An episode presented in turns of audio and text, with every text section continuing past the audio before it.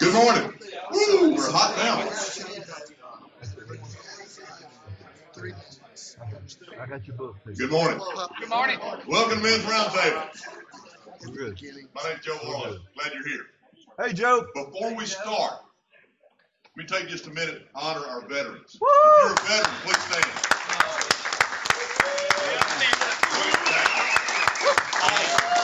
No, stand up and say that. Awesome. Yeah. Thirteen. That's more than six.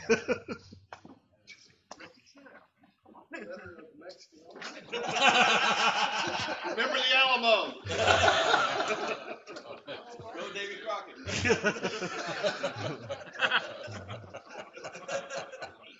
You know, they say a leader is in, uh, uh, an effectiveness of a leader is indicated by the number of arrows in his back. In my case, it's just jokers behind it. Veterans, how do we even begin to say thank you? How do we begin to say thank you? For the sacrifices you made, for the sacrifices your family made. Thank you. Thank you. Mhm, Amen. Guys, we're doing a series. And I, I gotta admit, when I, when I, when I first became friends with Phil, um, after I went through the trauma of initial counseling, I thought he was a genius.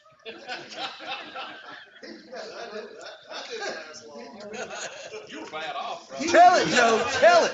Tell it. He is just one of the, Tell it, Joe. he is just one of the luckiest plagiarizing fools I know. That's a gift. And it's scary because I do, all jokes aside, I do believe Phil is a true Christian. And I believe he's Let's get that out there. Oh. And there's there's that there's that fine line between God providing and having faith that God will provide and just being a flat out fool. Welcome to Men's Roundtable. I'm glad you're here. What an introduction. What an introduction. So living in faith, you have a slide for deer camp, I hope. yes, we do. Deer camp coming up this weekend. You know, I had somebody recently, I'm not gonna call his name, because he's here in this room maybe, uh, who called me and said, hey, I got a friend that wants to go to deer camp. Can you, can you tell me a little bit about it? Because I think he'd be a, I think he'd be a, a, a real candidate for deer camp and, and, and somebody that would get a lot out of it. Go to deer camp yourself. Then you can tell him. But my busy schedule just doesn't allow me to take a weekend off. You're right. Go anyway. You're right. You know, we got the series on Marine Jesus. And I say Phil is just lucky sometimes because how do you plan a series about Marine Jesus around Veterans Day? And how is it that your schedule is so busy that you can't make it to deer camp? You even have a hard time sometimes making it here or making that family commitment or just living life as a man. It's because there are two powers, and I'm not talking about the one on me your wife. There are two powers that are much stronger than us. The Heavenly Father and the fallen angel. And if you don't think the fallen angel of the enemy has a power over you,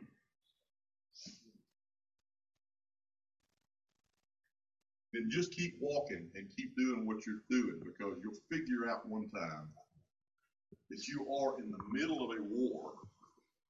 Warfare is all around you,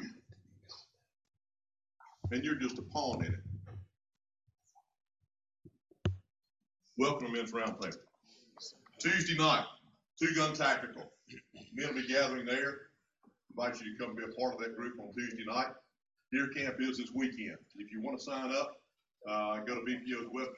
There's a place that you can sign up there. Registration is there. Spots are still available. On Deer Camp itself, um, we have a, a fundraising campaign that we've started. Bill, I had somebody walk over at lunch the other day and ask me where to mail the check. That was great news. Over to the mail.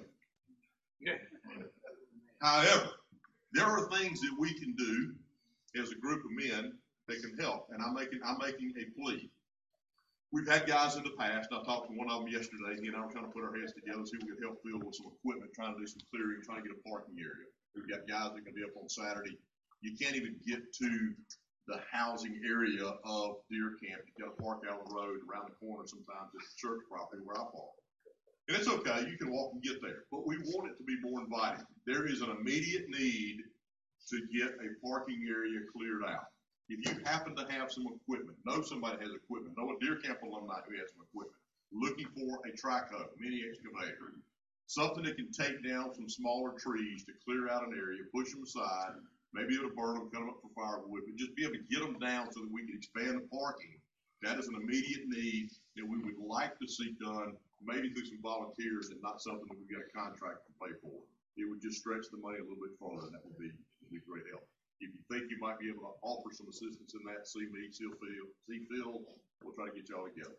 Let me offer a little prayer. Heavenly Father, we thank you so much for this day. Lord, we thank you for our veterans, for the families of veterans, for the fathers here who have sons that are veterans. Those individuals that have made a sacrifice beyond what those of us that are not veterans will ever understand. They do it humbly, Lord. They do it not asking for recognition. Lord, they fought to keep our country free so that we may worship you with no restrictions, to keep our families free, to save us from human terror. Lord, we honor them today. Bless them. Bless Phil and Rome as they bring your message. In your name we pray.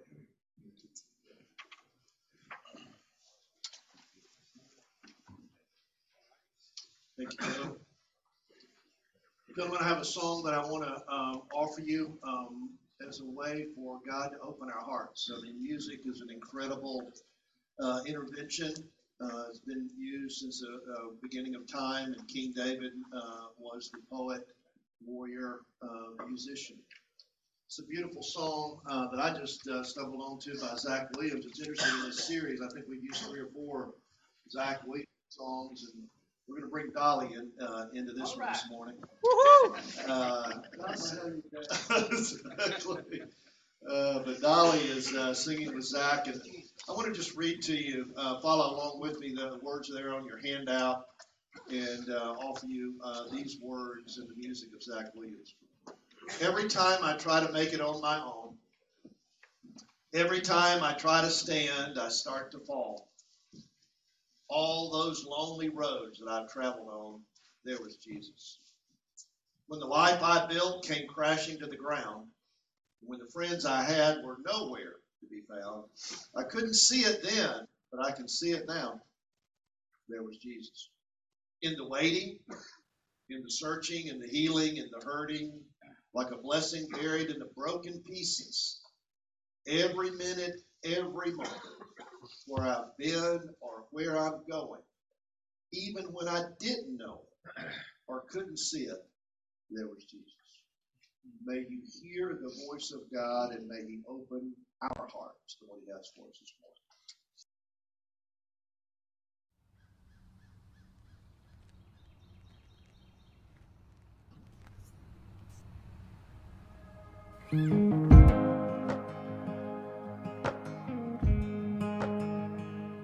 Every time I try to make it on mine. Every time I try to stand, start to fall. And all those lonely roads that I've traveled on, there was Jesus.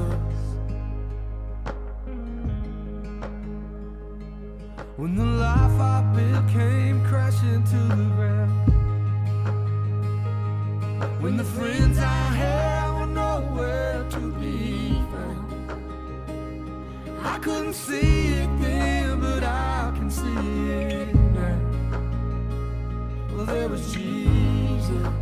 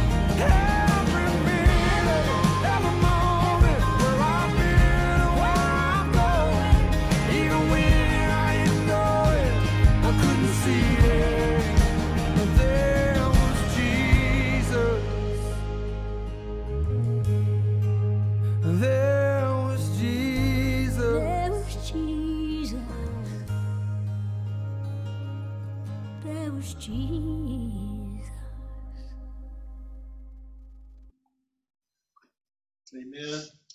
Amen. Amen. I'm so grateful mm. that my heart is warmed by that song. Mm. There was a time in my life and a time in your life that that song wouldn't have meant a hill of beans. Thank you, Jesus. Thank you, Jesus. Thank you, Jesus.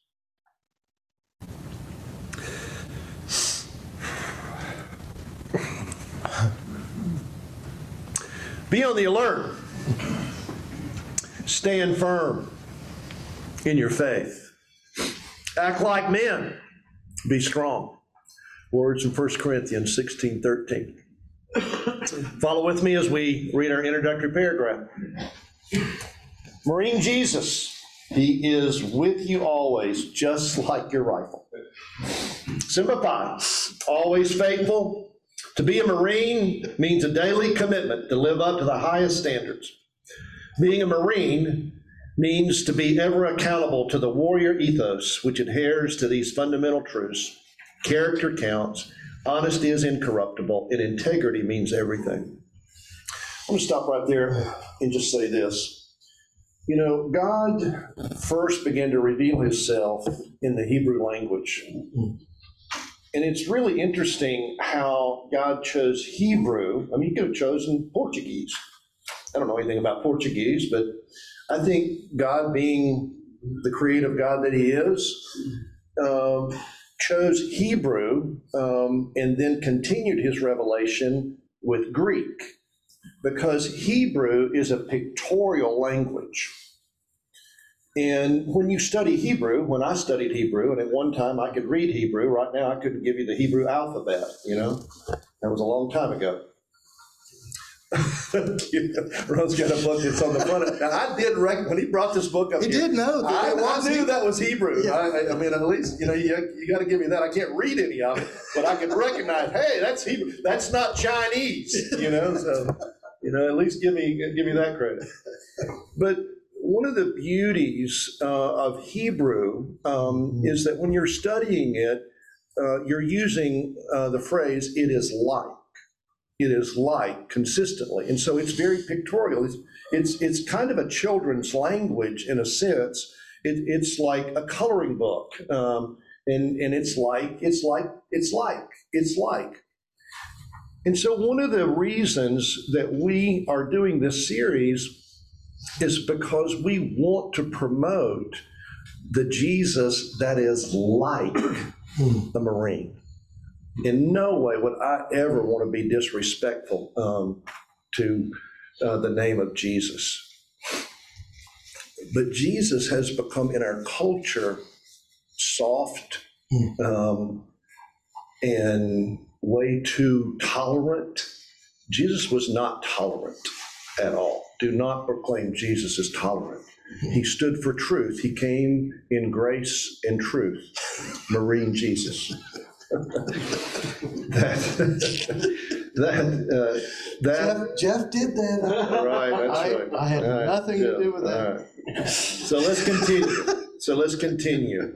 Like a Marine, we want to understand Jesus. We need our Christian commit, uh, commitment to be more Marine-like than what our culture has made Christian men to be. Jesus modeled a warrior-like character. When we discover his true character, we uncover the real Jesus. A true knowledge of Jesus is our greatest need and our greatest happiness. This study will help us be the men God designed us to be, men willing to initiate, take responsibility, and to fight for a cause greater than ourselves. Hmm. Semper Fi, hmm. Marine Jesus. Hmm. In honor of our veterans, and again, we appreciate and, and are grateful for your service. I'm envious. I've said oftentimes one of the greatest regrets of my life is I did not get to serve in the military. Gomer Pyle. without the uniform. At least Gomer was in was in the uniform.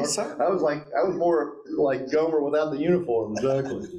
Um, but I want to um, um, show you a, a clip: "Soldiers and Jesus." Soldiers and Jesus. Again, uh, may you hear from God through this.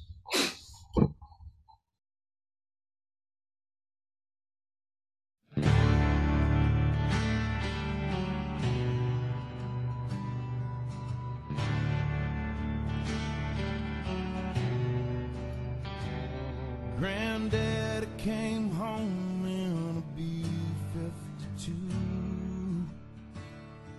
And a pine box covered in red, white, and blue.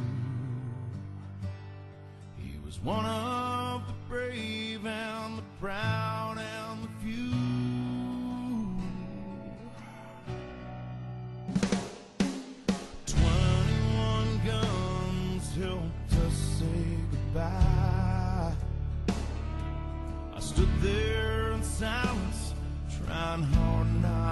cry.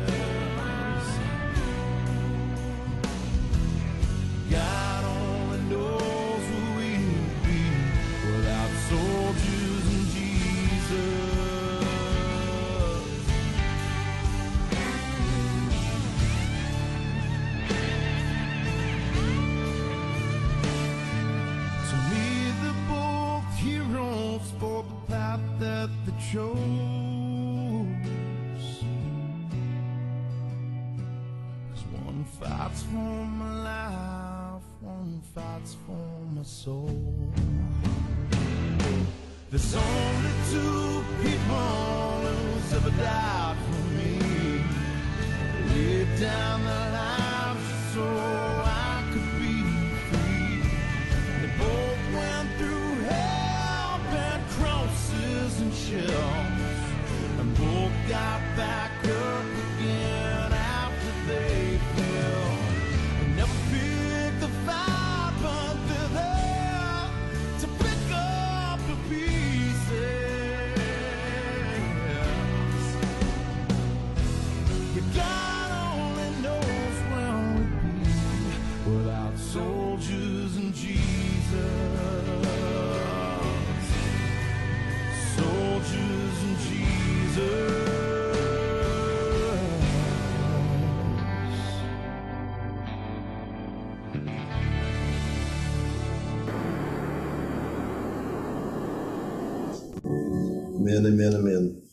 We continue, you know, today you can't, like Facebook, if you're, you, you got to go through the ads. So that's just all part of the deal. So same here at Roundtable, uh, shameless plug, um, we have to do a commercial. Uh, We interrupt this program to bring you. um, uh, uh, Our book is out on Amazon. Uh, and They released it on Kindle for the soft launch. Um, and it is trending uh, number one in new releases uh, in our category, uh, actually, a couple of them. And so, um, if uh, if you have it to give, uh, if you simply go uh, to Amazon, and if you don't have Kindle, you probably ought to get that because you can actually read books on Kindle. Um, can't color in them, but you can read them. Uh, you can't, and you can't eat the crayons on Kindle. But but if you go and just download it and uh, kind of glance through it, you don't have to read it all, but just scroll through it. Uh, and then go write a review uh, for our book. That would be uh, helpful. Uh, so uh, we're excited uh, as I was listening to that Zach Williams and Dolly Parton song, um, There Was Jesus. Our book is uh,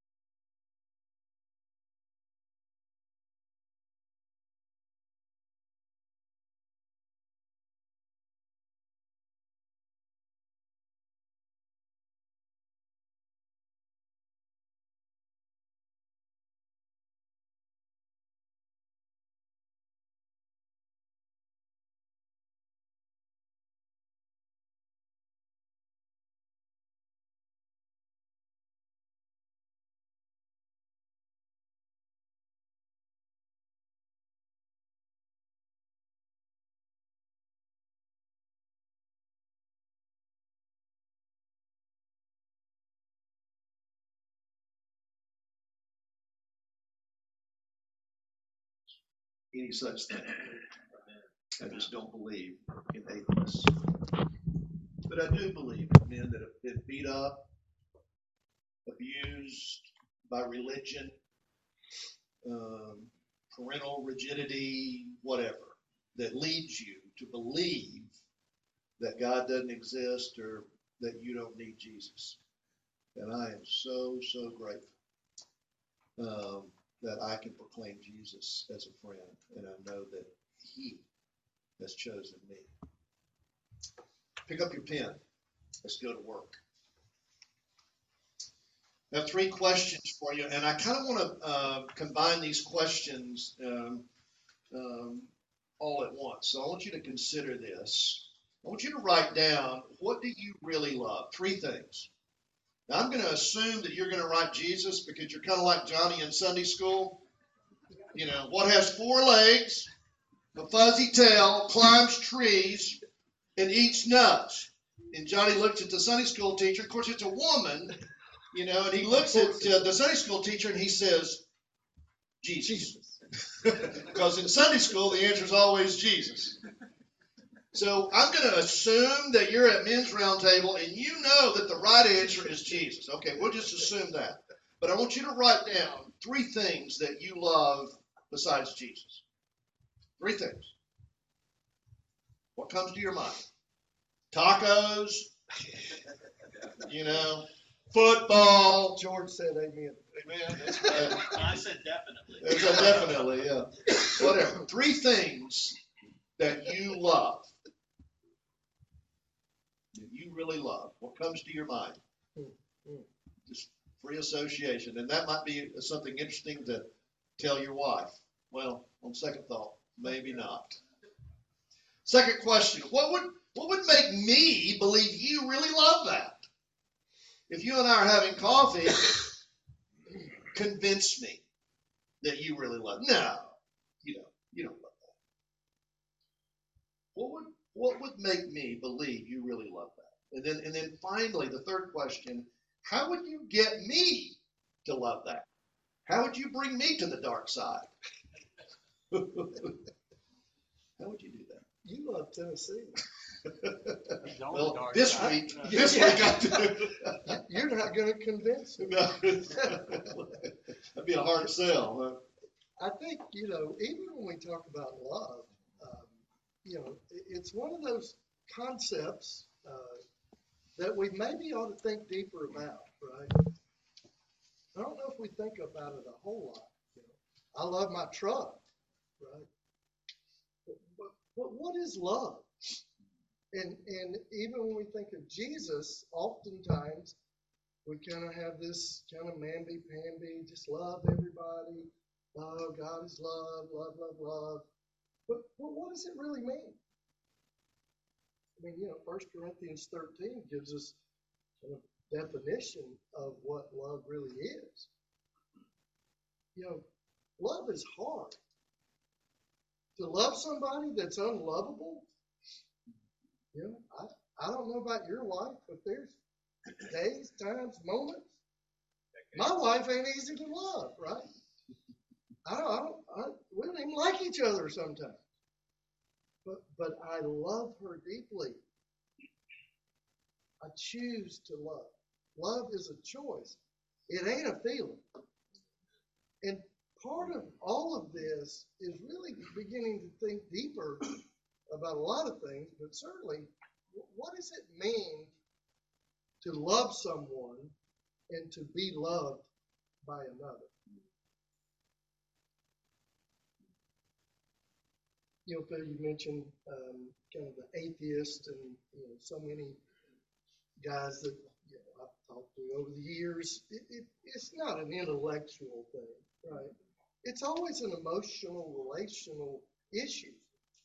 Either a terrible father, uh, terrible pastor, uh, or church environment where it was just toxic. And I mean, all you got to do is just start scratching the surface. You know, he thinks he's intellectual, uh, but he's so out of touch with his emotions because he's shut them off. Uh, he, he shut everything out, even the creator of the universe. how can you look around and just not believe that there's something bigger than ourselves? Um, mentioned this book. Uh, this book's called The Lucky Life: The Backwards Beatitudes by Skip Moen, and he kind of takes the Beatitudes and kind of flips it in our traditional way that we even think about it. I don't know. Go read it if you like to have different perspectives and think about things deeper. If not, I'll read this part. Uh, sometimes the clergy were the persecutors. They took every opportunity to inflict great religious burdens on God's children. They demanded perfect compliance to the religious system traditions and interpretations. They reconstructed righteousness as a measure of achievement. In the process, they inflicted harm upon God's message of grace. Their insistence on the practice of human self worth literally made war with God. And those who did not conform to their demands were driven away with proclamations of religious revenge. There was Jesus. The very people whose desperate cry precipitated the response of God were being driven away from God's free gift of right standing by the religiously correct.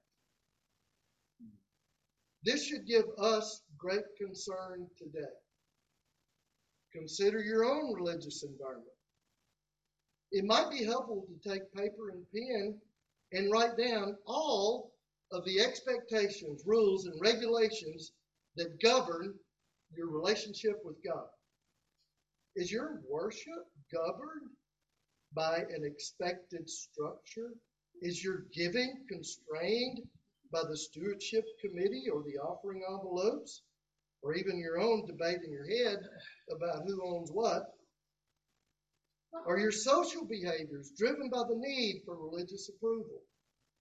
Who determines your style of prayer or your hymns of praise? Or the clothes you wear or the cut of your hair? Unfortunately, it's not just the religious application that persecutes. Matthew 23 4. And they tie up heavy loads and lay them on men's shoulders, but they themselves are unwilling to move them with so much as a finger. Something to think about.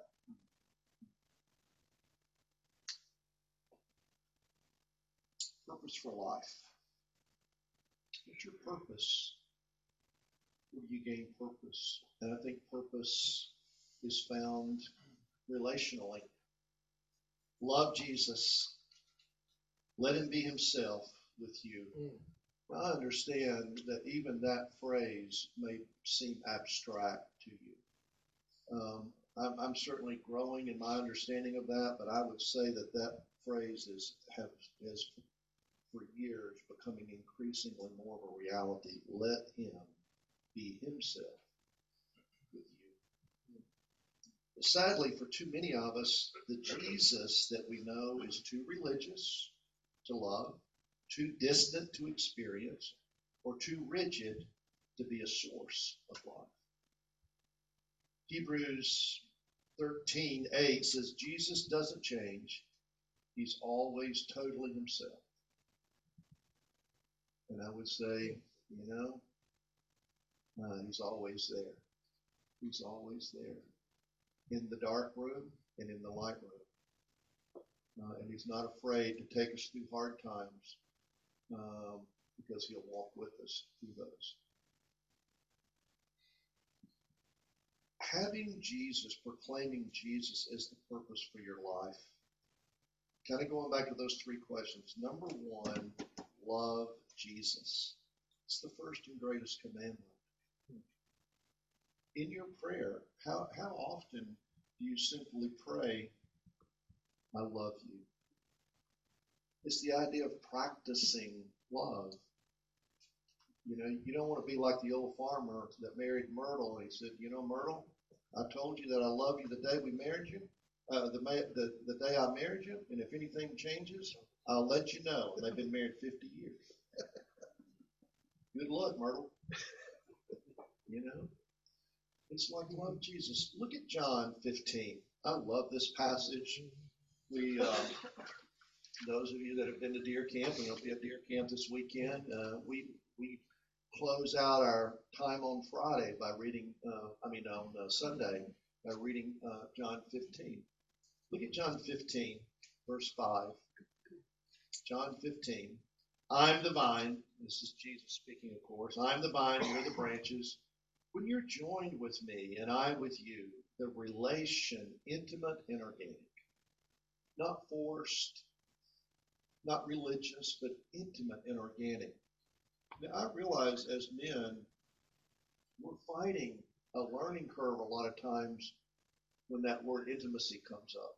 You know, as we've said many, many times, we're not talking about sex when the word intimacy comes up, but it's about intimacy, intimacy, to, to know and to be known by Jesus, intimate and organic. The harvest, fruitfulness, is sure to be abundant. And then, and then catch this. I hate this, and I love this.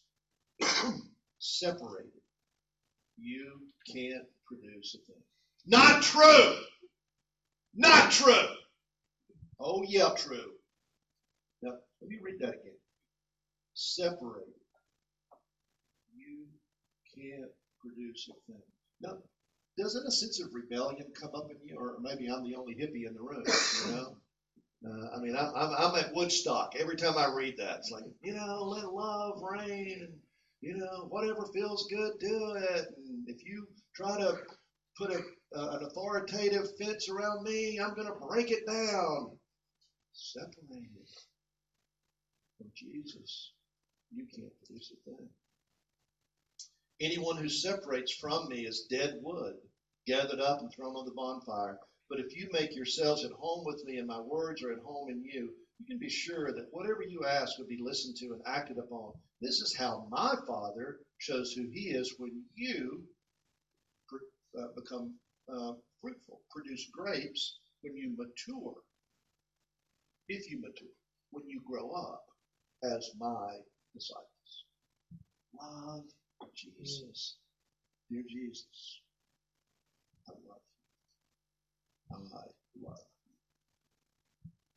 I think it's it's just so important to wrap our heads around this idea that, that Jesus really loves us.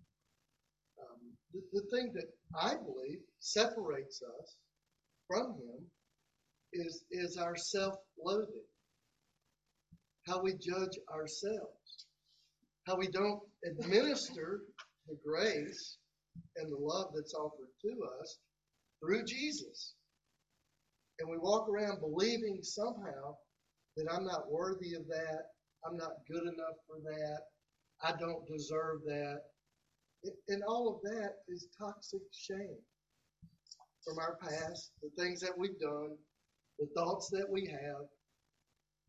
All of those things work against us to separate us from the source of life. And and I believe that the, the number one step in loving Jesus, I've got to I've got to love myself. I've got to wake up in the morning and look in the mirror and like, man, I like that guy. Right? Instead of some kind of false humility or some kind of shame message that says, no, no, I don't deserve it. His mercies are new every morning. Maybe walking with God is more like Groundhog Day than somehow I'm going to arrive in nirvana. Maybe it's His mercies are new every day. And maybe He's got grace for that. We don't believe it because we've been told a lot of things that are set against that in some way. I'll just affirm what Ron is saying, you know, the, the, the mental image, uh, that I have is when you wake up in the morning and, um, wouldn't it be great if we woke, up every morning and if we experienced Jesus the way we would certainly hope that our babies will experience us? You know, um, hey, sweetheart. Hey, little man. You know, I love you. You know, welcome to the day. And not wake up with guilt or dread or somehow shame for what we didn't do or need to do for the day. But Jesus, thank you for welcoming me into the day. And so the second part is just sharing your life. Romans 12, 1 and 2. Tease that out. Write that out. I don't. I, I won't take the time um, to read that, but the idea of Romans 12 and 2, and I love how Eugene Peterson translates it in the message. He just talks about sharing your everyday life with Jesus, a living sacrifice. It, it's the idea of, of communion every day, not a performance, but a welcome, grace oriented experience that hopefully you give your kids. And that is exactly what Jesus gives us if we'll receive that. Welcome into the day. Welcome. And then finally, if if I really have Jesus as the purpose of my life, then I want you to know my Jesus. Turn over to Revelation chapter 12. This is a powerful marine Jesus type picture, I believe. I mean, you know, the book of Revelation is so full of imagery, um, and there's this idea of war. And in the context of war, the beauty of Jesus. Revelation chapter 12, verse 7 War broke out in heaven. Michael and the angels fought the dragon. The dragon and his angels fought back, but were no match for Michael. Steven Spielberg, get a handle on this. You know, give us the pictorial of this. They were cleared out of heaven, not a sign of them left. The great dragon, ancient serpent, the one called devil and Satan, the one who led the whole earth astray, thrown out, and all his angels thrown out with him, thrown down to earth. God wins. God wins. And then I heard a strong voice. I heard the voice of God out of heaven saying, Salvation and power are established, kingdom of our God, authority of his Messiah, Jesus. The accuser of our brothers and sisters thrown out, who accused them day and night before God. In verse 11, I absolutely love this. It makes goosebumps right up my back. Listen to verse 11. They who defeated him, they, we, the army of God, they defeated him through the blood of the Lamb and what? The bold word of their witness. They weren't in love with themselves, they were willing to die for Christ. Now, in your study Bible, it says, because of the word of their testimony, they did not love their life, their own life. What are you willing to die for? What would you die for?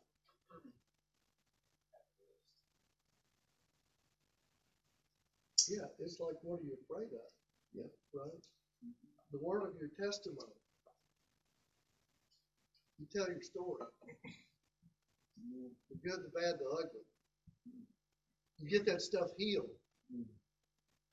Confess your sins one to another. Tell your story. Confess your hurts, your habits, your hangups one to another. So that you may be healed. Right?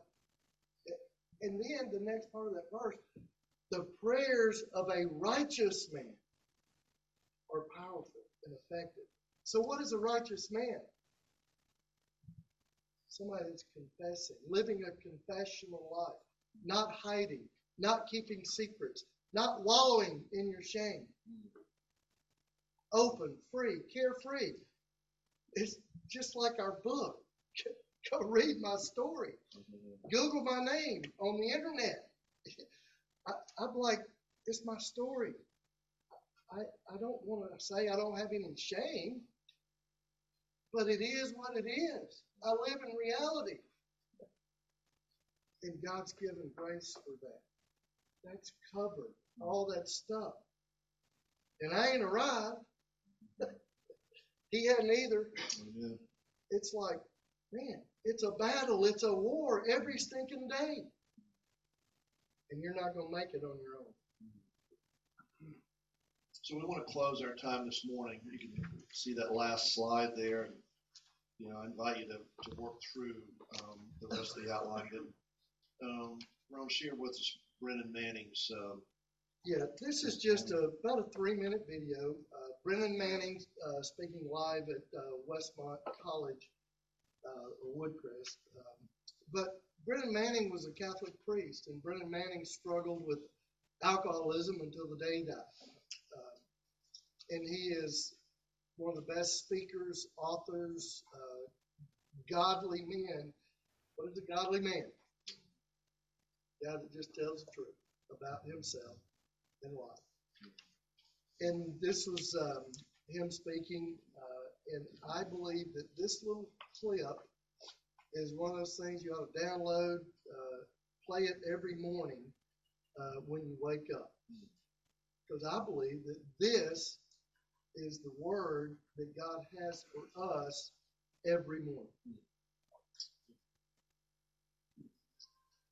In the 48 years since I was first ambushed by Jesus in a little chapel in the Allegheny Mountains of western Pennsylvania, and in literally the thousands of hours of prayer, meditation, silence, and solitude over those years, I am now utterly convinced that on Judgment Day, the Lord Jesus is going to ask each of us one question and only one question. Did you believe that I loved you? That I desired you? That I waited for you day after day? That I long to hear the sound of your voice? The real believers there will answer, Yes, Jesus. I believe in your love and I try to shape my life as a response to it. But many of us who are so faithful in our ministry, in our practice, in our church going, are going to have to reply, well, frankly, no, sir. I mean, I never really believed it. I mean, I heard a wonderful, a lot of wonderful sermons and teachings about it. In fact, I gave quite a few myself. But I always thought that was just a way of speaking, a kindly lie, some Christians' pious pat on the back to cheer me on. And there's the difference between the real believers and the nominal Christians that abound in our churches across the land. No one can measure like a believer the depth and the intensity of God's love, but at the same time, no one can measure like a believer the effectiveness of our gloom, pessimism, low self esteem, self hatred, and despair that block God's way to us. Do you see why it is so important to lay hold of this basic truth of our faith? Because you're only going to be as big as your own concept of God. Remember the famous line of the French philosopher Blaise Pascal? God made man in his own image, and man returned the compliment.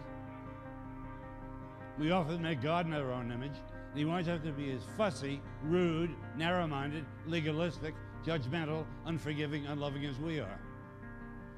In the past couple of three years, I have preached the gospel to the financial community in Wall Street, New York City, the airmen and women of the Air Force Academy in Colorado Springs, a thousand physicians in Nairobi. I've been in churches in Bangor, Maine, Miami, Chicago, St. Louis, Seattle, San Diego, and honest, the God of so many Christians I meet is a God who is too small for me because he is not the God of the Word. He is not the God revealed by and in Jesus Christ, who this moment comes right to your seat and says, I have a word for you. I know your whole life story. I know every skeleton in your closet. I know every moment of sin, shame, dishonesty, and degraded love that has darkened your past. Right now, I know your shallow faith, your feeble prayer life, your inconsistent discipleship. And my word is this I dare you to trust that I love you just as you are and not as you should be. because you're never going to be as you should be.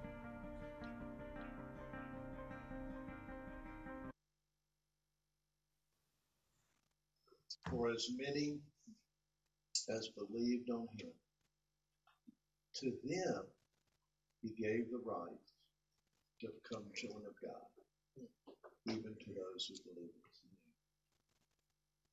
The only way to experience forgiveness and eternal life is to put our faith in the man named Jesus, who died for you and rose from the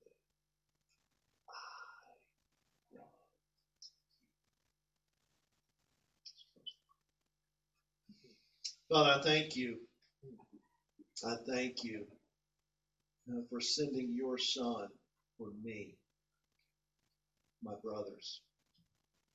Thank you for choosing us. Thank you uh, for giving us enough understanding to be here this morning, bringing us here. Lord Jesus, we love you. I love you. Amen. Have a great week.